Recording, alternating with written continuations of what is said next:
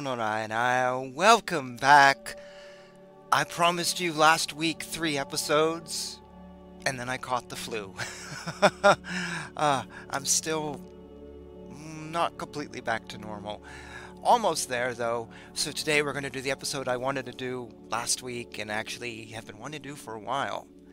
I want to tell you what I believe is the definition of enlightenment. Moksha, nirvana, can use many words for it. It all comes down to the same thing, and I think I know what it is. I've hinted about it on this channel in live videos before, and then recently I had a revelation, and I was like, oh my gosh, this is what I've been talking about. Then, after I had this revelation, I discovered that there is a guru who actually endorses this view. Didn't know this at the time, I just came upon the revelation on my own from all the reading I've done that you can see on this channel and other studies. It just hit me like a chapter to a book I'm writing or something. I don't know where it came from, and then I started reading something and went, oh, wow, it's pretty much kind of the same as this guru. But I'm not going to tell you who the guru is until afterwards. You may figure it out as we get there, though. Because if I told you who this guru is, you'd be like, oh. And then lots of ideas about this guru would come up, and some biases and some good things and whatever. So I don't want to. I don't want to go there just me, whatever biases you have against me, is where I want to be in the short term, and then at the end, I'll reveal the guru to you, who I seem to be in agreement with.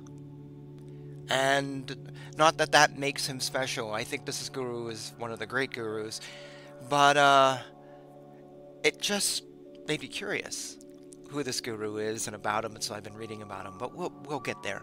Before I give you the definition of enlightenment. I want to respond to a comment that was put on a video once. I was criticized with two very harsh word, uh, very harsh wordy finger pointing criticisms. I was informed that this channel is confusing people. Really? You're confused by what I say. Here I am, the most verbose person out there. I you know, go on and on and on. How can you be confused? Oh, because I'm giving wrong information? Really? All I do on this channel is tell you to ask questions and study the scriptures. That's basically the gist of this channel. There's no other message I have for you. Study the scriptures and ask questions and love God. Jnana Yoga Bhakti Yoga. That's it. How is that confusing people? Uh, because I'm not giving a message that some corrupted guru who needs lots of money is giving, or I'm not promising mystical wisdom here for only a thousand dollars a month? Because all that is crap. You have all the mystical wisdom in the world at your fingertips in the scriptures. You just need to read them, and I'm doing that for you on this channel. As for not explaining things in detail, like here's an Upanishad and now let's do a detailed word by word thing, most people aren't reading the Upanishad, so who cares about the description? Read it, then we'll describe it. It'd be like if you and I sat and talked about a movie that neither of us had ever seen, but we were going, well, this scene and this scene and this scene, having never seen it. 99% of people would think we were doing a satire or a parody sketch. They would not consider us experts on a movie we'd never seen. We have to watch the movie to then talk about it. You can try to do it the other way until you end up talking to someone who's actually seen the movie, and then you just look like a fool. I knew someone who used to consider himself a Stephen King expert. He knew about all the books, hadn't read a single one, but he'd watched all the movies and he tried to argue with my girlfriend about Stephen King and whatever. She's read the books. She's read a lot of the books. She loves him. He's one of her favorite writers. Oh, that didn't go over well. I, I think she just about told him to just take his head, stick it up his ass, and never show himself in public again because it was just humiliating. And other people were like, yeah, if you just watch the movies, you don't know crap. But in religion, you don't have to read the scriptures. And people like me who have read them are confusing other people. No, that's not true. I'm only confusing you because I'm telling you to study, to read, to ask questions, to wake up. That's all my message is here. Wake up. And you're upset at me for confusing you because you're not awake. So, the other criticism that has been given to me is actually by the same person. I have committed the cardinal sin of cardinal sins, the greatest sin you can commit. I have criticized gurus on this show. And you're not allowed to do that. These are spiritual men. You can't touch them. To which I refer any viewer to many episodes of this show where I have cited Sri Dharma Acharya of the International Sanatana Dharma Society, who has said in one video that 96% of gurus out there are false. In another video, he actually has said 98%. I quote him all the time because I believe that. 96 to 98, maybe 99, are fake. All they have to do is read the scriptures to see they're fake. They're nothing but people with big egos. Now, maybe you don't like Sri Acharya, so I'm going to actually quote um, Adi Da Samraj. Now, he is a New Age teacher. He is not a Hindu teacher. He is not teaching a Hindu tradition, but he has a very different point of view from Sri Acharya. So, just to show his point of view, he has said that there are two types of gurus in the world there's a minority and they go by a big G. Big G. You are you. And then there is everyone else, which is small g. G-U, R-U. So there's the big G gurus and the small G gurus, and what's the difference? The big G gurus are the real thing. They have seen God face to face. That's what makes you a guru. The little G gurus are students, still. But they don't want to study, they don't want to learn, they don't want to get out of their comfort zones, and want to be famous and rich and arrogant. So they become gurus. They tell you that they're a guru. The big G gurus usually don't. They don't tell you that they're gurus. They don't need to. You know they are. They don't have to sell you anything. According to Adi Da, most gurus are small G gurus. So here we have then most teachers are not real gurus. And it's easy to check. You just turn to the scriptures. Scriptures tell us what a guru is. So if the guru doesn't match scriptures, they're not scriptural. Thus, they're just like a self help teacher. And you can criticize self help teachers. There's nothing in the scriptures that say, don't do that. So when I criticize a guru, I'm committing that cardinal sin. Not, not in my mind, I'm not, because most of them aren't real. And the ones that are real, I don't criticize. Those who are committing the cardinal sin are the gurus who promote themselves as anything other than a title on a piece of paper and think that title makes them special. Or they think that, no, you don't have to actually have seen God or know the scriptures, do anything, uh, you can be a great guru anyways. Those are the ones committing the sin. And the other people committing the sin are the ones following these gurus. Like the person criticizing me. Now, why do I bring this up?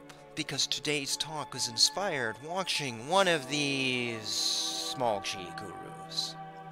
I saw a video a few months online. I will not tell who, because even though this is a small G guru, someone who is put into a position and informed, you now need to be a guru because it's your job, not your spiritual calling, but your job. And if it wasn't you, it'd be someone else for this group. We just put someone in the job.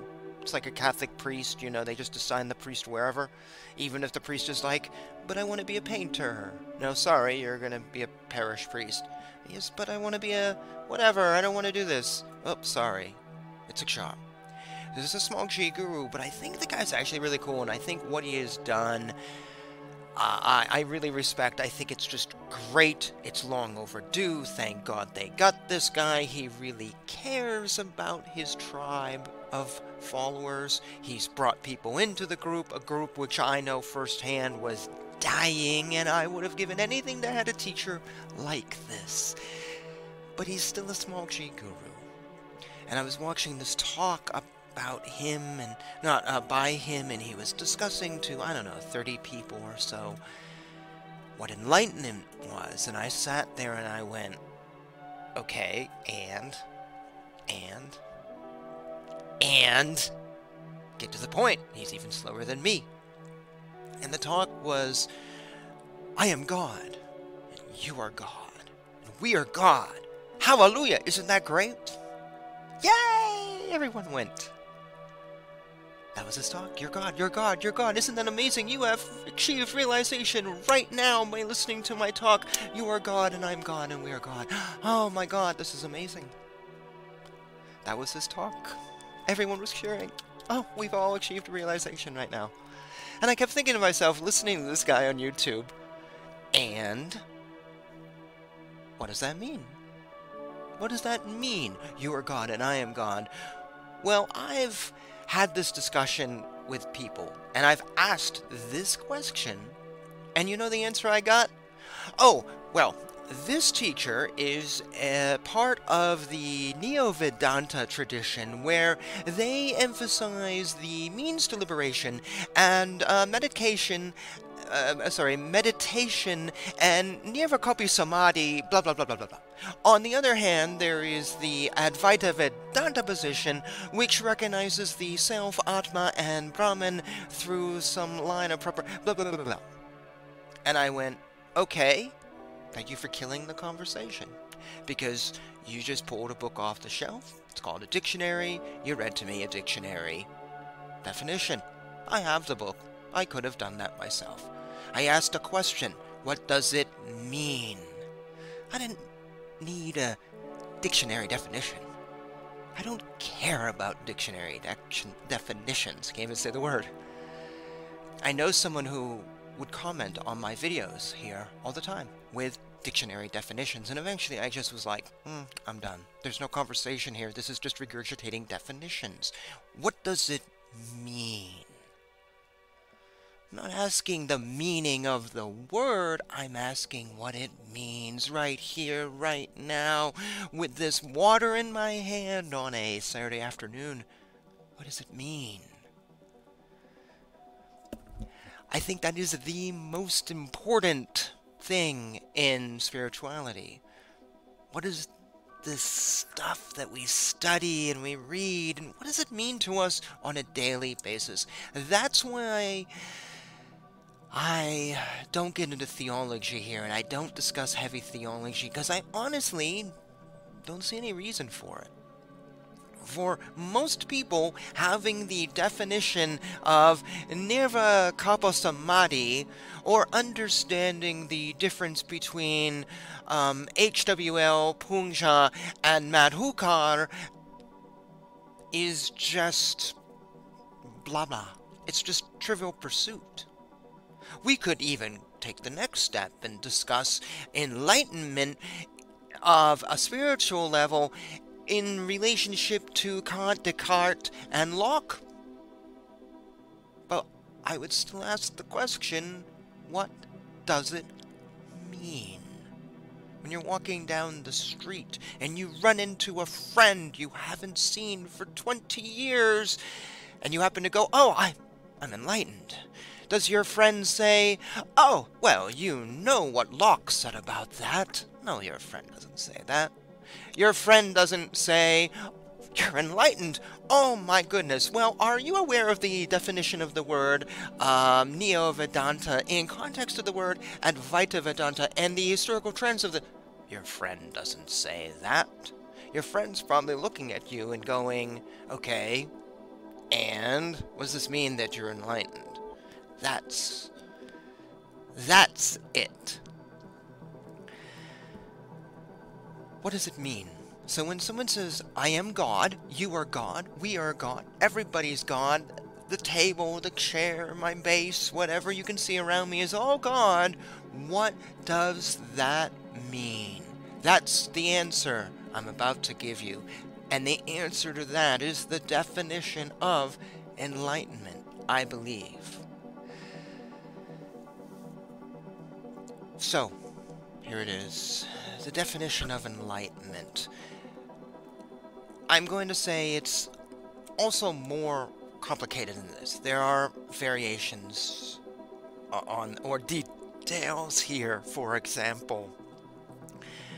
Do you become enlightened in this life?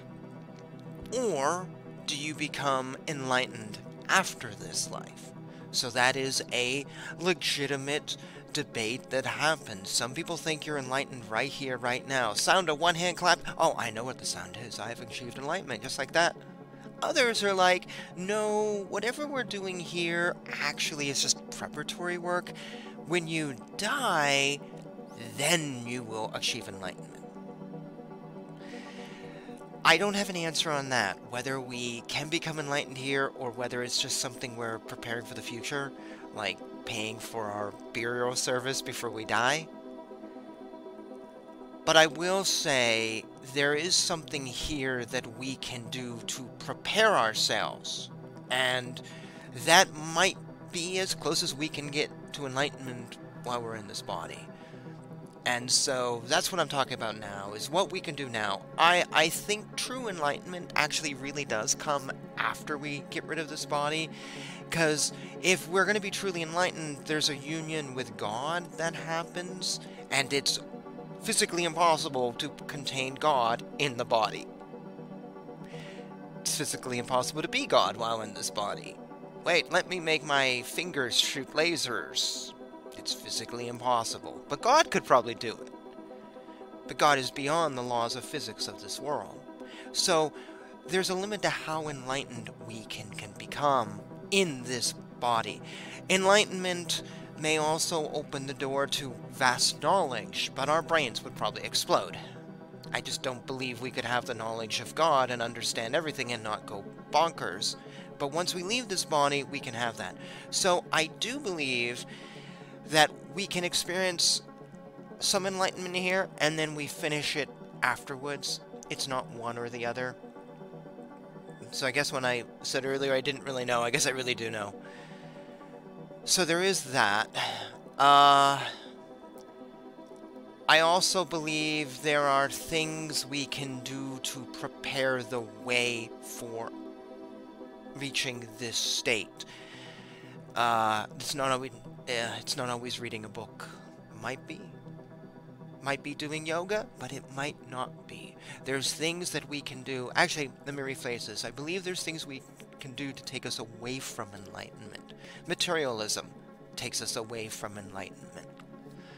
Um, not, uh, let's see, uh, lack of restraint. You're sex maniacs. That takes us away from enlightenment. So, we can push ourselves there. It's no different than learning how to play an instrument. You could pick up an instrument.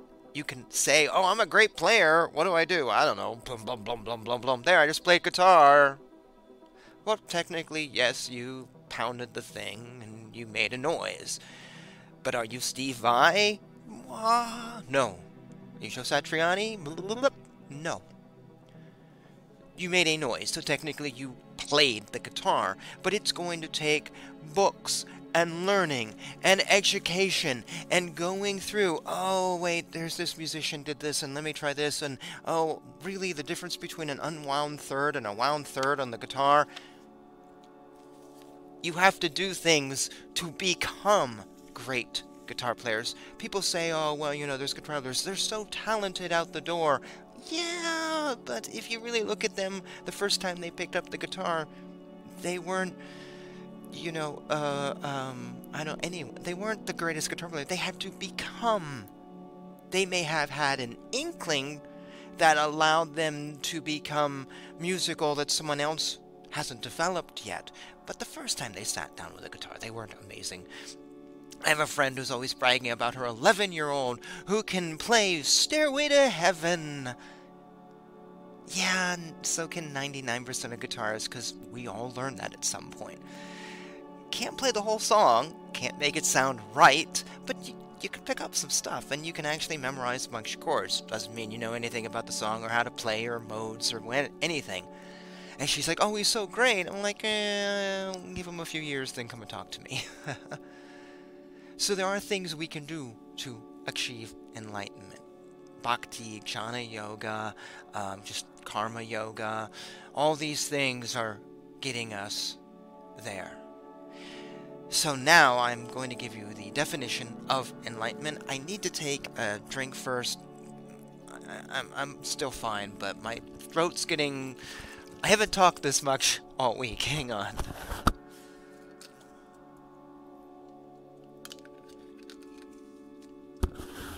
So here is my definition of enlightenment based on my extensive scriptural reading. It is two things.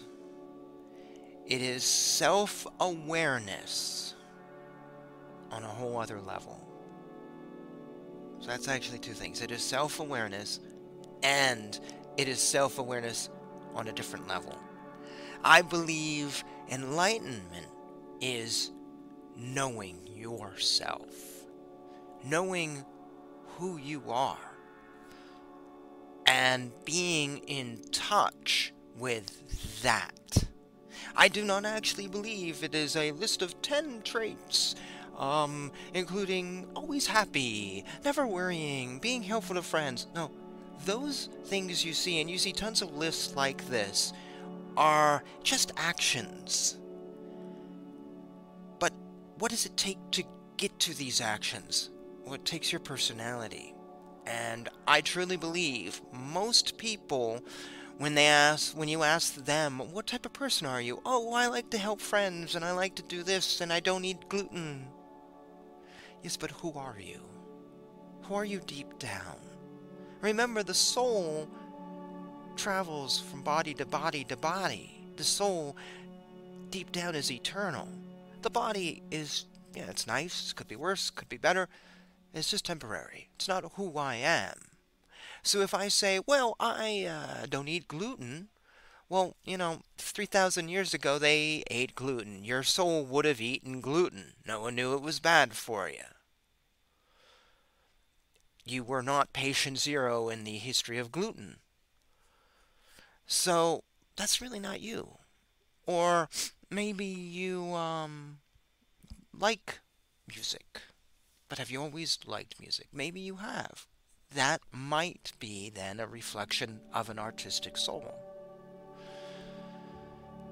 I believe enlightenment is knowing the soul beyond any of the identifiers. Hey, I wear glasses. My eyes suck. Now I don't. Am I a completely different person? Well, if I was in a play and you saw me on stage without my glasses, maybe I had a beard, you'd be like, wow, the person's really transformed into somebody with the beard. And, and I did this in a play once. I once uh, played uh, Aaron, you know, Aaron and Moses hmm, why was I cast in that? Hmm. And um, I uh, had a beard, a fake beard, and I didn't wear my glasses. And it was like, oh, the transformation was so good. It's just physical things, though. Get beyond the physical. Who are you really?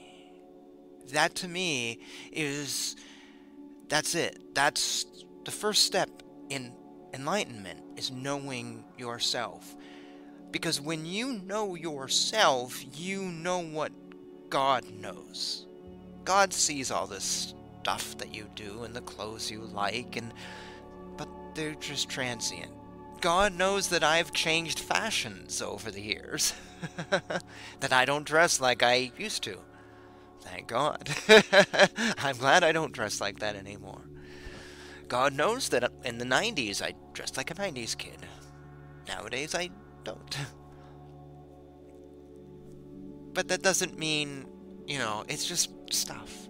So knowing yourself and all these things we do, bhakti yoga uh, physical yoga, jnana yoga, is all about pushing away things to know yourself. Who you are beyond the new Subaru you just bought, who you are beyond your job title. So many people, when you ask them, Who are you? Oh, I'm a lawyer. Oh, so you've been a lawyer in every life that you've ever existed, and you'll be a lawyer until the end of your day, and when you were born out of the womb, you were a lawyer? No. Well, what are you now? Then? Or what will you be when you retire? Will you still be a lawyer? Well, no, I can't practice law. So then that's not who you are. That was just a job you did. Who are you? When you realize that, you will realize something most people, I don't believe, know. I have a friend who's always saying how he has achieved enlightenment and he is above his horrible mother who burnt down the house, and his horrible sister who hates him and thinks he's a loser, and he's above all this family. He goes, I don't even discuss family anymore. I have so moved beyond that junk. I'm, I'm beyond the junk. I don't deal with it. He just published his third book ripping on his family. He literally did a 150 page book listing everyone in family and how they were horrible, and then did it two more times and declared, Well, this is how I'm enlightened. When you email this guy, it doesn't take but two or three emails before he's like, My family screwed me over! Well, wow, you talk about something a lot for someone who's supposedly enlightened and beyond that. Because you see, he's really not. He's not in touch with himself, that he's a very angry, messed up guy. Very messed up guy. He doesn't doesn't know himself. He fools himself with all these things, but he doesn't know himself. That's your enlightenment. Now there's a second part to this, and that is we have this self-awareness and we have a view of the world that is different. When I know myself, and the stuff doesn't really matter. When my job doesn't matter, because my job isn't me. When the new car I drive doesn't matter, because it's not me. When I know myself, how do I rest in the world? How do I walk in the world? And how do I see the world? So this guru I mentioned at the very beginning of this was like, well, you're God, and I'm God, and we're all God, and you get a car, and you get a car, and you get a car. but what does that mean that we're all God? What do you see? How does the world look different to you? Do these people come out of that and go, oh, yes, this water is God? And then if you spill it on the ground, they get pissed off at you. Yeah, but I just spilled God on the ground, and God is now blessing the carpet. Shouldn't this be a good thing? Oh, yeah, but it's an expensive rug. Hmm. See, it there's nothing really when you talk this way. There's nothing that your view hasn't changed. None of these people in that room had a view of life radically changed because someone said, You're God. Oh, yes, I see it now. You can't see through the eyes of God no more than you have magical powers like God.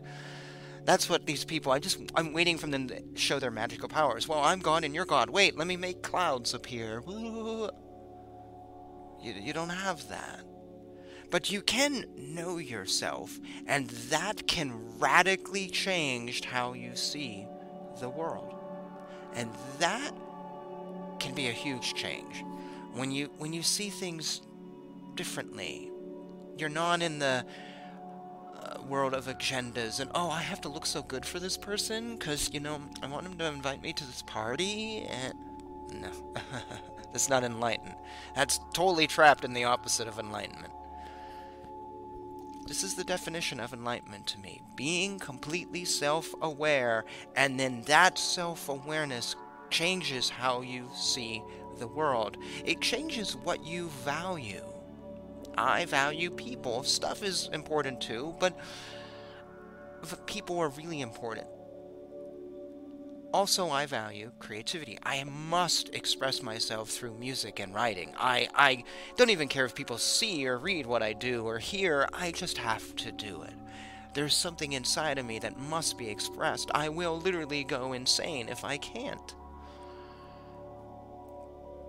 That to me is is verging on this. It's just something that it, you know, that desire to express myself radically changes how I interact with the world.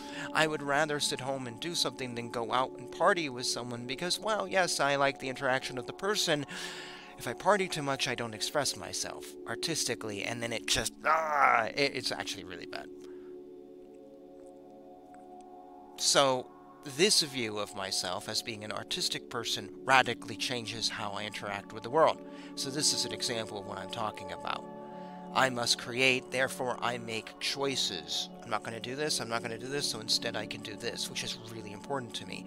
That is what happens, I think, when you are enlightened. It's not that you're always happy, it's not that life is easy, it's not that blah blah blah blah. No, no, no. It's not that you spend time volunteering necessary. You might work at a factory all day and be exhausted. But the choices you make are reflected of your self awareness of who you are, and that is enlightenment.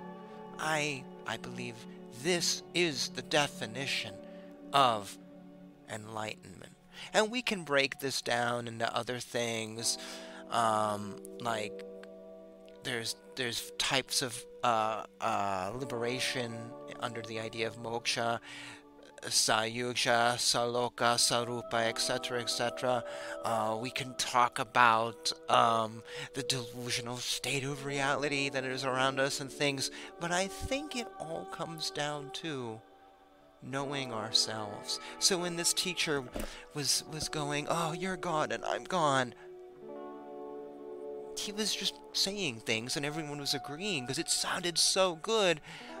But did anyone walk away from that with a new sense of self awareness? I doubt it. And did that self awareness last beyond five minutes if they had something? You know, maybe in the building you're with everyone and, oh, this is so exciting, it was such a great talk. But a half hour after you get home, do you still have it? If you don't, it's not enlightenment. Enlightenment doesn't vanish. Enlightenment is there. This drive in me to create music doesn't vanish. Sometimes I do, sometimes I don't. Sometimes I like to read books, sometimes I don't like. No, I, I always do.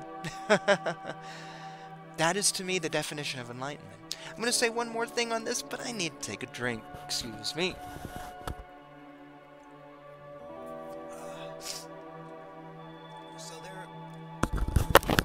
That would help.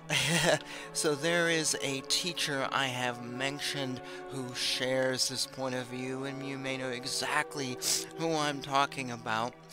And um,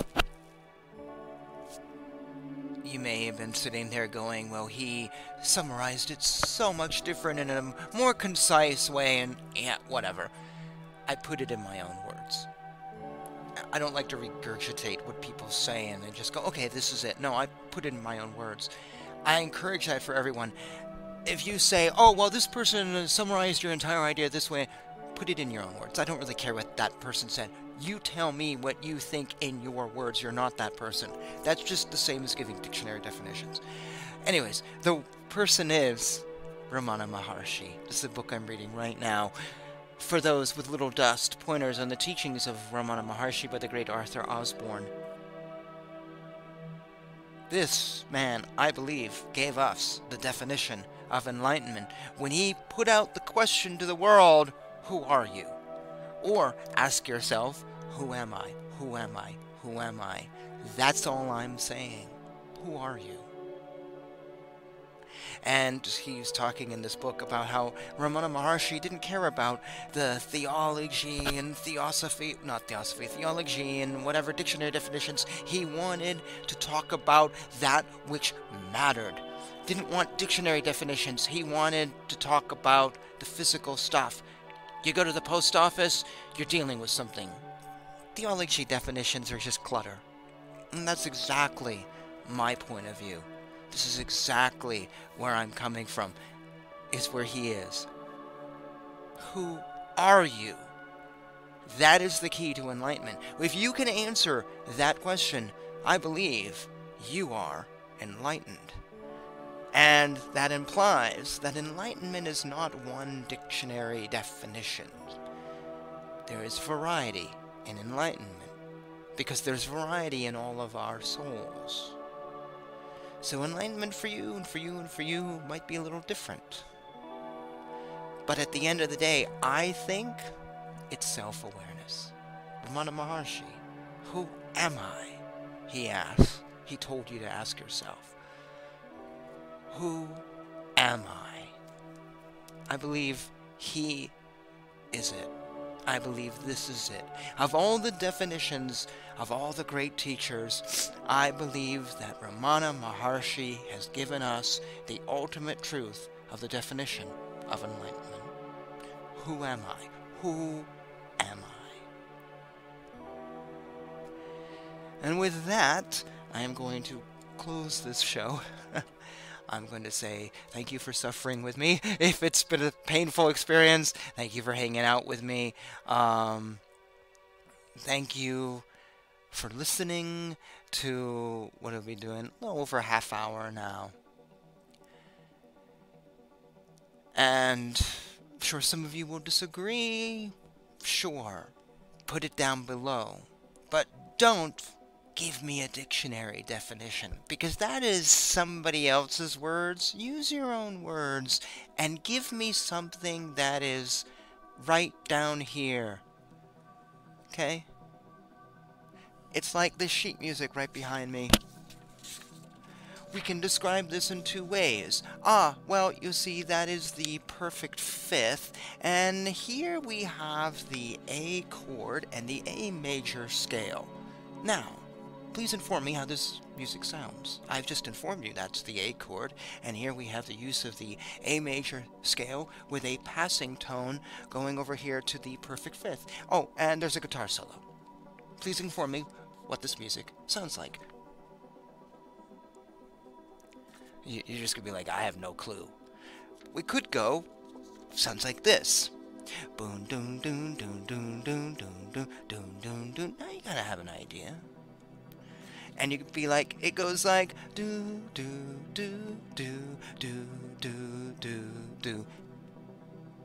Or we could say, oh God, this is a great rhythm and blues piece that predates um, Jerry Lee Lewis who covered it, and it's got this great groove. You know, it's sort of got like an Eddie Cochran feel. That's what I want. When you got that, then you're describing the music.